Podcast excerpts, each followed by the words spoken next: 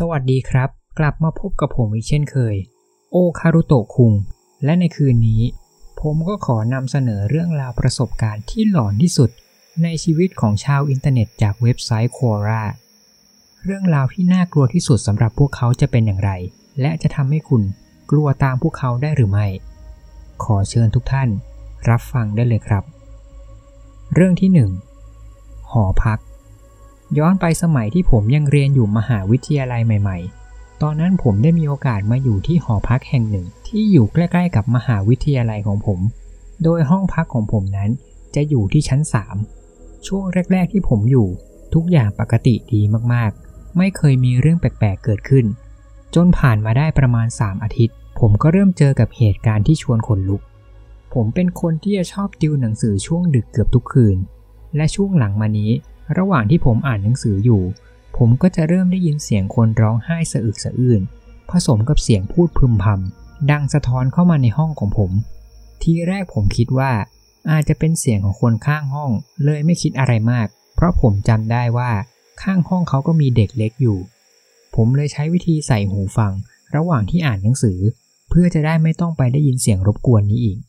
และคืนถัดมาประมาณตีสามผมก็ได้ยินเสียงเดิมนี้อีกรอบ ตอนนั้นผมเริ่มจะหงุดหงิดมาก เพราะตอนนั้นผมจะเข้านอนแล้ว ผมเลยเดินออกไปนอกห้อง เพื่อจะดูว่าเสียงนี้มันดังมาจากห้องไหน แต่ปรากฏว่าพอผมเดินออกไปที่ด้านนอก ทุกห้องข้างนอกนั้น ก็ปิดไฟกันหมดแล้ว และไม่มีเสียงเล็ดลอดออกมาแม้แต่น้อย และที่มันเริ่มจะน่าขนลุกก็คือ เสียงที่ผมได้ยินมาตลอด กลายเป็นว่ามันดังอยู่ในห้องนอนของผมเอง ผมเลยกลับเข้ามานอนและใส่หูฟัง และพยายามจะไม่คิดอะไรมากกว่านี้ คืนวันต่อมาและเวลาเดิม เสียงนั้นมันก็กลับมาหลอนผมอีกรอบ คราวนี้มันทำให้ผมกลัวมาก จนผมนอนไม่หลับไปทั้งคืน และผมก็ตัดสินใจว่าผมจะต้องไปทำเรื่องขอย้ายห้องกับเจ้าของหอในตอนเช้านี้ พอถึงเช้า ผมก็เอาเรื่องที่ผมเจอมา ไปเล่าให้กับทางเจ้าของหอฟัง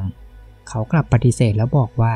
ผมอาจจะคิดมากไปเอง หรือไม่ก็เป็นเสียงของคนเมาแถวนี้ ที่ชอบมาเดินเต็ดเตร่อยู่แถวหอช่วงดึก ผมเลยต้องยอมฝืนใจทำตามที่เจ้าของหอบอก และกลับมาที่ห้องของผมต่อ และคืนต่อมานั่นเอง มันก็เป็นคืนที่ผมทนไม่ได้อีกต่อไป ตอนนั้นผมกำลังจะนอนอยู่บนเตียง แต่ยังไม่ได้หลับสนิทดี จู่ๆผ้าห่มของผมก็ถูกอะไรบางอย่างกระชากอย่างแรง จนผ้าห่มปลิวไปอยู่อีกด้านหนึ่งของห้อง ผมสาบานได้ว่าผมไม่ได้หลับ และผมไม่เคยละเมอเตะผ้าห่ม จนกระเด็นได้ไกลขนาดนี้มาก่อน ผมรีบเด้งตัวลุกขึ้นจากเตียง และรีบวิ่งหนีออกมาจากห้องของผม และไปเคาะห้องข้างๆ เพื่อขอเข้านอนด้วย ซึ่งโชคดีที่เขาเข้าใจผม และอนุญาตให้ผมเข้ามานอนได้ ในเช้าวันต่อมา ผมไม่ทนอีกต่อไป ผมตัดสินใจบอกกับเจ้าของหอว่า ผมจะย้ายออกจากหอนี้ทันที โดยในช่วงระหว่างที่ผมกำลังจะย้ายของออก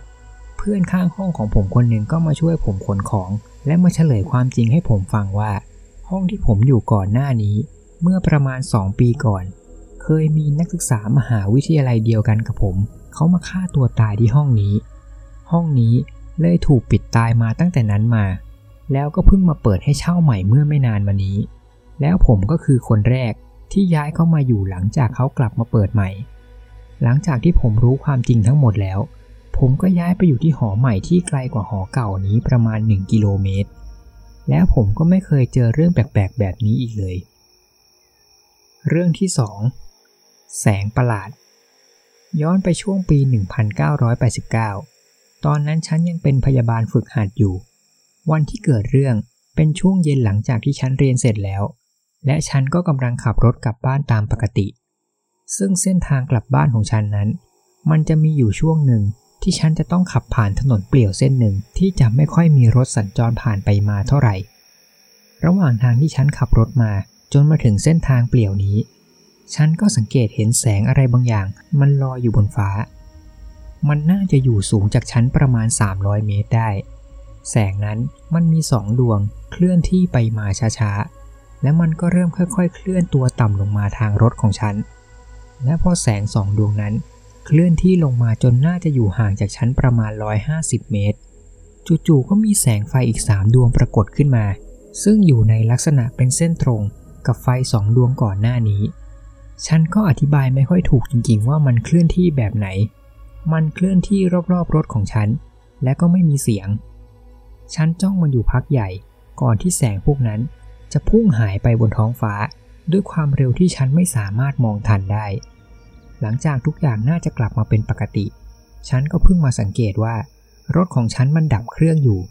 ฉันจำไม่ได้เลยว่าฉันไปดับเครื่องรถตั้งแต่เมื่อไหร่ แถมประตูรถก็ไม่ได้ล็อก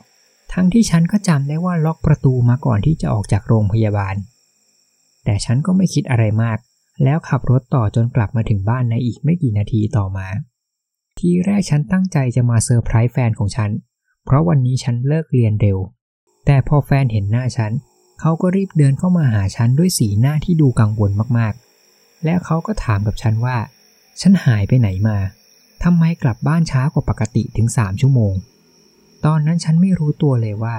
สรุปมันเกิดอะไรขึ้นกับฉันสามชั่วโมงก่อนหน้านี้ เรื่องที่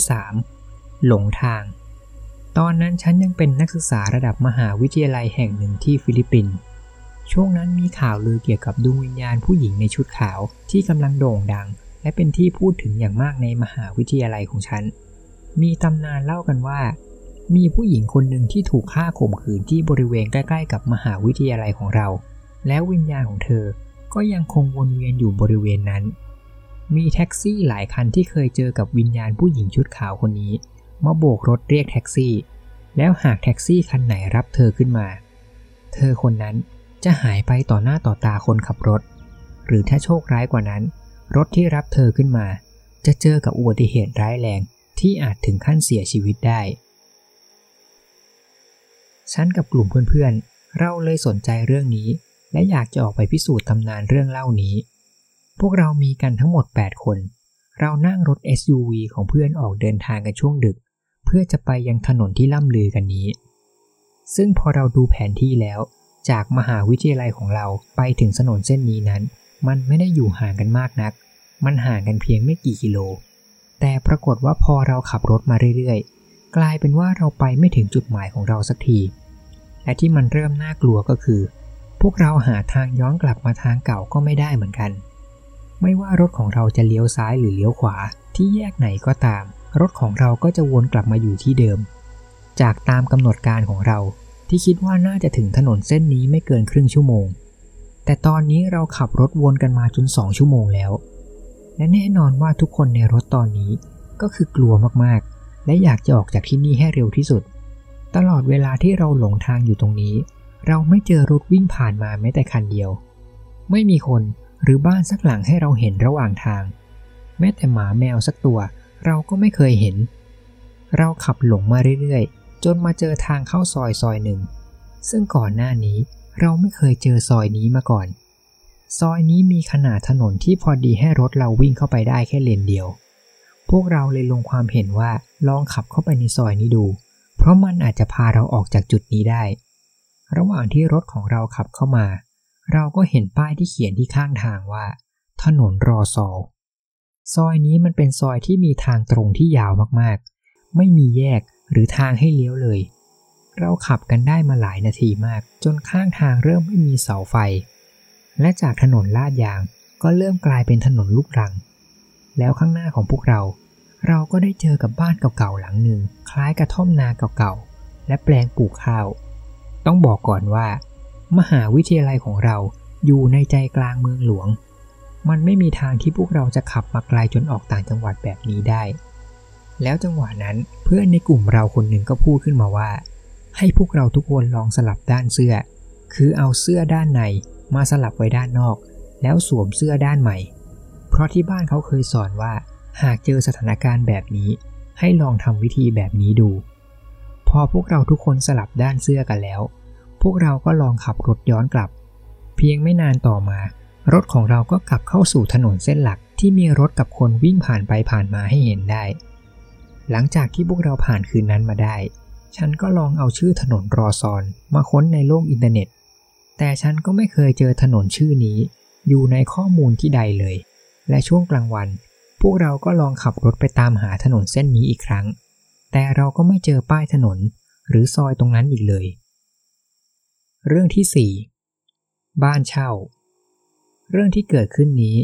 มันเกิดขึ้นตอนที่ฉันมีอายุเพียง 12 ปี ตอนนั้นครอบครัวของฉันเดินทางไปงานแต่งของญาติคนหนึ่ง ครอบครัวของเราเลยเช่าบ้านพักแห่งหนึ่งอยู่ เพื่อจะได้สะดวกเดินทางไปงานแต่ง ตอนนั้นเป็นเวลาประมาณ7จ็ดโมงครึ่ง ฉันตื่นขึ้นมาเพราะได้ยินเสียงคนกำลังอาบน้ำอยู่ในห้องน้ำพร้อมกับกลิ่นสเปรย์ฉีดผมฉุนๆ ฉันเลยเข้าใจว่า แม่ของฉันน่าจะกำลังอาบน้ำอยู่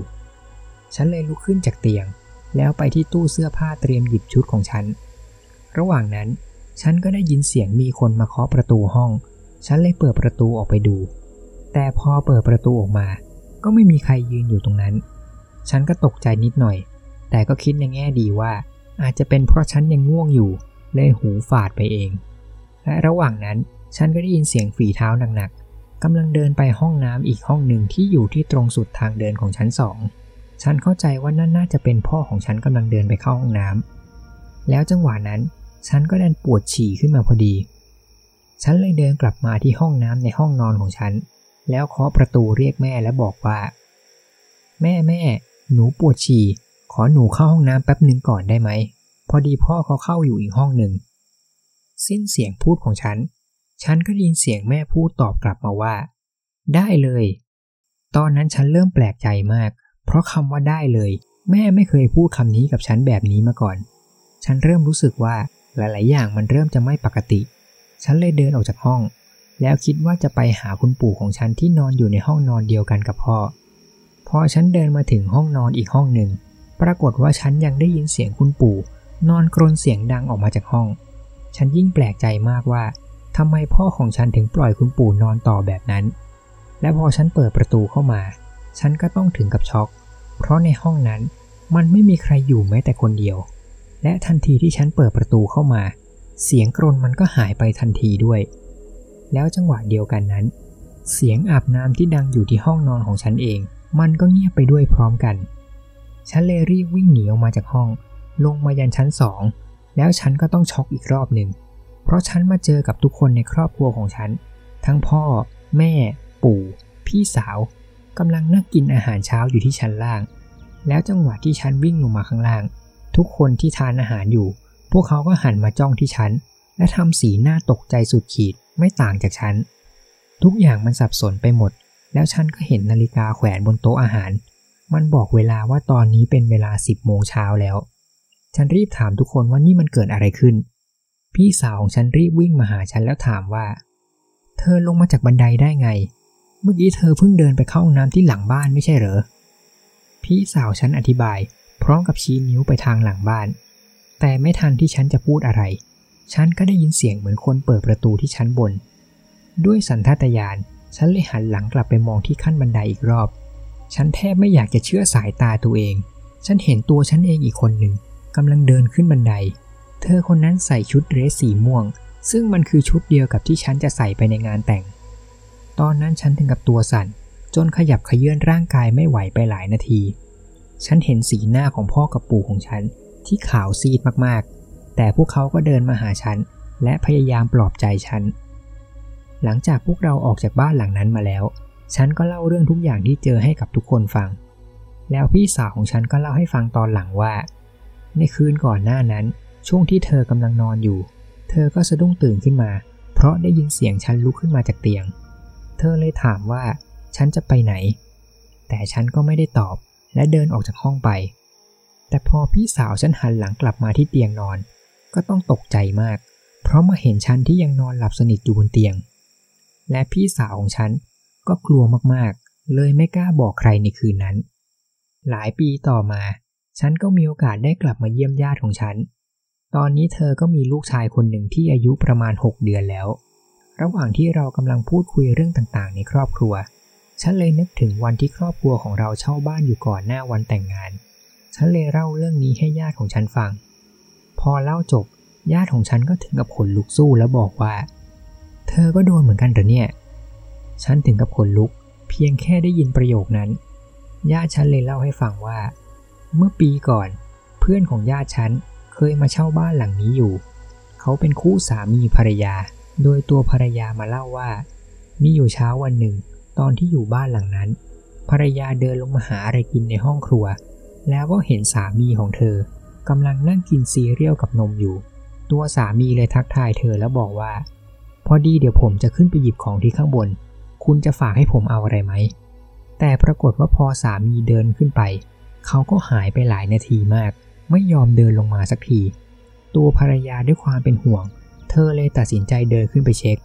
แต่เธอก็ต้องถึงกับช็อก เพราะเห็นสามีของเธอ ยังนอนหลับสนิทอยู่ในห้องนอน และยังอยู่ในชุดนอนด้วย และทั้งหมดนี้ครับ ก็คือสี่เรื่องเล่าจากประสบการณ์ที่หลอนที่สุดในชีวิตของแต่ละคน เป็นอย่างไรกันบ้างครับ มีใครชอบเรื่องไหนเป็นพิเศษบ้างไหมครับ หรือมีเรื่องน่ากลัวแบบนี้อยากจะเล่า ก็พิมพ์คอมเมนต์เข้ามาพูดคุยกันได้เลยนะครับ ขอขอบคุณทุกท่านที่ติดตามรับฟังเรื่องราวจนจบครับ ใครที่ชอบเรื่องเล่าแบบนี้ ผมก็ขอฝากกดแชร์และกดติดตาม เพื่อเป็นกำลังใจในการเล่าเรื่องราวใหม่ ๆ ด้วยครับ ช่วงนี้โควิดกำลังระบาดหนัก ขอให้ทุกคนรักษาสุขภาพและปลอดภัยกันทุกคนครับสำหรับตอนนี้ผมก็ต้องขอกล่าวคำว่า ขอบคุณ และสวัสดีครับ